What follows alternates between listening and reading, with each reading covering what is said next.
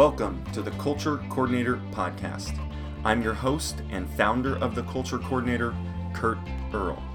Today we're going to be talking about the difference between discipline and punishment. And we're going to be talking more specifically about the four types of discipline, when you should use them, how to use them, and when not to use them. I think you're going to like it.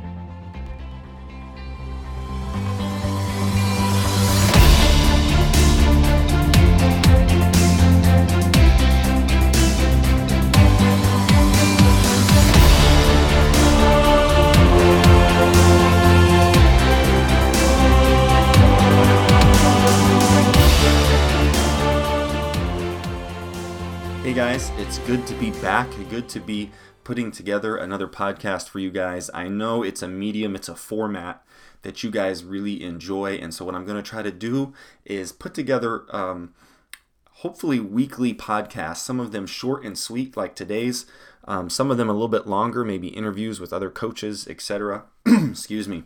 So, just trying to be uh, consistent with putting these out there because I think that these are very helpful helpful like you guys I like to listen to them while I'm driving or while I'm doing work around the house doing laundry washing dishes whatever it might be um, but I just wanted to try to be more consistent with these because recently uh, through asking a lot of you guys for feedback you mentioned how much you appreciate these and how this is one of the ways you got to first be familiar with the culture coordinator so I want to keep cranking them out giving you guys the opportunity to listen and grow and learn. So, uh, as I grow and learn along with you guys. So, um, wanted to talk today about discipline, not punishment. This, are, this is also a, a blog on the website at culturecoordinator.com, but the difference between discipline and punishment. And one of the things I wanted to lead off with was a, re- a little bit of a lengthy quote, um, but it's worth it from uh, a guy that I really like to read, Dr. Tim Elmore. He does a lot of work on helping uh, teachers and coaches and um, employers understand the upcoming uh, generations, millennials, Generation Z, etc. So he's just got a lot of great info. Here's the quote When we punish kids for crimes, we look backward at what they've done, wanting to bring justice to the situation. When we discipline kids, we look forward to the future and equip them to change their thinking and actions. Both require leadership but discipline generally generally leads to better outcomes. Again, that was Tim Elmore that said that. Look him up. Uh, he's very helpful. Uh, does puts out a lot of uh, stuff through his um, platform called Growing Leaders. Big thing I want you to see is that there's a difference between punishment and discipline.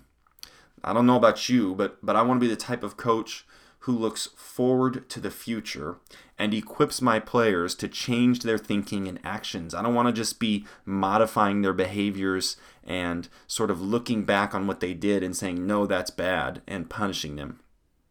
I want to be the type of coach, excuse me, who's able to say to my players, I've driven the road you're on, and I want to help you avoid the potholes and navigate the dangerous passes. I want to be that type of coach.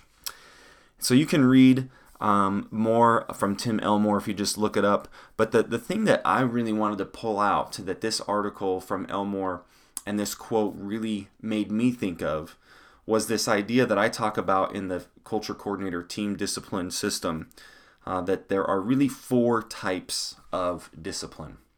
So the four types are this formative, corrective, consequential, and circumstantial. And I just wanted to briefly mention what those are and then say a few more things and we'll call it a podcast. So, formative is exactly what Dr. Tim Elmore was talking about. It's proactive, it's teaching and training. You're discipling, you're disciplining, you're not punishing, there aren't consequences. You're saying, here's the best path ahead. Here's how you can maybe navigate it better. Here's how you can um, get to the place where you want to be as a player, where we want you to be as a player. And so, formative is the first type of discipline. The second type of discipline is corrective. That is this retroactive corrective action. That's the things we would call um, a punishment or consequences, uh, depending on your the way you like to phrase it. That's that's the second one, and that's looking at hey, you acted in a way that was out of alignment with our culture's ambitions and goals and behaviors that we talk about being um, who we are, and so there's a consequence for that, and it's it's the corrective part of discipline. The third part of discipline is the consequential, meaning you reap what you sow. And so I love to try to put that together in my own life and in the life of my players and, and even my coaches. You know, you reap what you sow. Hey, you just hit a big PR in the weight room. Think about how many workouts have taken place since the last time we tested and all the work that you did, how disciplined you've been from that time until this time that has led to this. That, you know, you, you didn't hit a big PR by accident. You made a lot of really great choices. Or sometimes consequential, of course, is the opposite. Maybe a, a player is frustrated, concerned, irritated that they aren't progressing the way they would like to. And you can say, well, let's look back at your choices. What sort of things did you do to make sure that you would be happy on testing day or that you would be happy on game day? And it's an easy opportunity to use consequential discipline. The fourth type of discipline is circumstantial.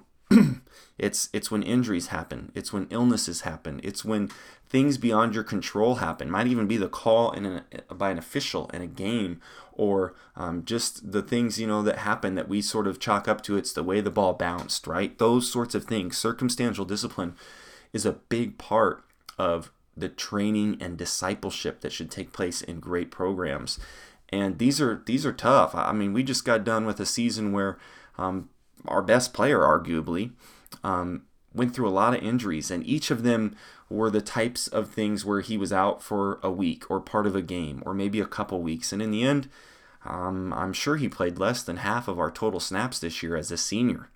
And that's all circumstantial. He'd done everything he could to be ready. One of the most committed guys I've ever been around, but for reasons beyond his control, he kept facing these these injuries that would have him out for a short amount of time. But because he was in such great shape, he healed quickly, right? So um, it was this this great opportunity to show him that he could bounce back and still be effective, but at the same time that some things happen that you can't control. So again, the four types of discipline: formative, corrective, consequential, circumstantial. And then I just have a few thoughts to go with this, and we'll wrap it up. So great culture coordinators spend the vast majority of their time focused on formative discipline as they proactively teach and train their teams. When it comes to discipline, we just had one of the most successful years I've ever had as a coach. We, we faced virtually no discipline issues all season long. And I think one of the reasons, there's two reasons.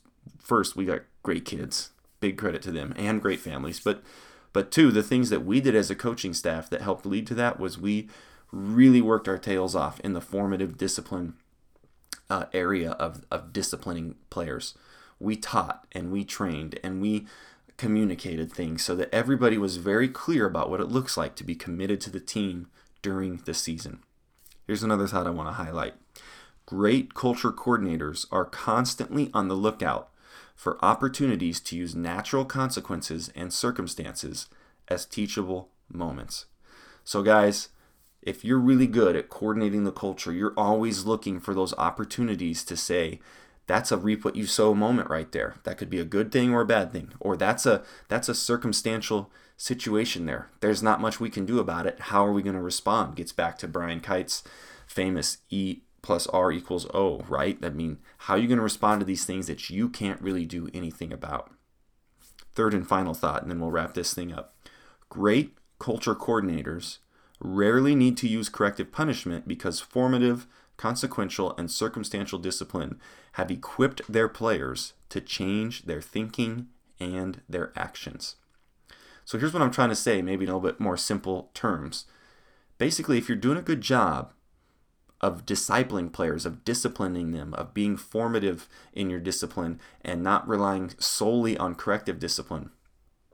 The, the consequential and circumstantial things that happen are not going to just change the way your, ba- your players and even your coaches behave it's going to change the way they think. They're going to start thinking about everything differently. They're going to start looking for the consequential and circumstantial discipline that's happening in their life as they see that you reap what you sow and as they see that sometimes things happen you can't control and it's how we respond that matters. They're going to start reshaping the way they think about all of the things that are happening within the context of your program and in, in your culture.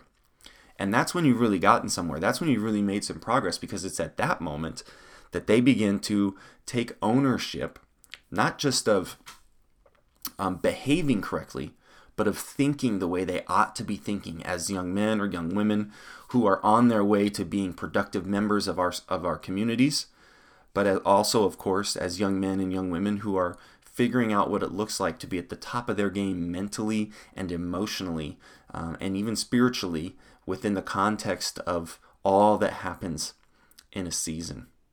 So, again, are you the type of coach that is helping pave the way? As I said earlier, I want to be the type of coach who is who is saying to his players, I've driven the road you're on, and I want to help you avoid the potholes and navigate the dangerous passes. Are you the type of coach that understands the importance of formative, corrective, consequential, and circumstantial discipline? Or are you just retroactively punishing people? And then finally, are you doing all of those different forms of discipline, having a complete sort of discipleship model for each of your players so that they don't just behave the way you want them to, but so that they start to think the way that they should be thinking within the context of your program. Earlier in the podcast, I briefly mentioned the culture coordinator team discipline system, and that's just part of a five step process or a five step system that is available to culture coordinator members for installing your culture. Not my culture, not a culture stolen from somewhere else, but a culture that is designed and tailored specifically for you and your community, wherever you are, whoever you're coaching, whatever sport you're coaching. If you want to learn more about how I systematically walk you through the process of establishing and building and installing your culture, take a minute to visit culturecoordinator.com forward slash system. Before we wrap up, I just want to take a minute to say thank you. Thank you for being the type of coach who understands the importance of building culture, who cares about more than simply winning and developing players, but cares about developing people and being an important part of your local community. Thanks, guys. Make it a great day.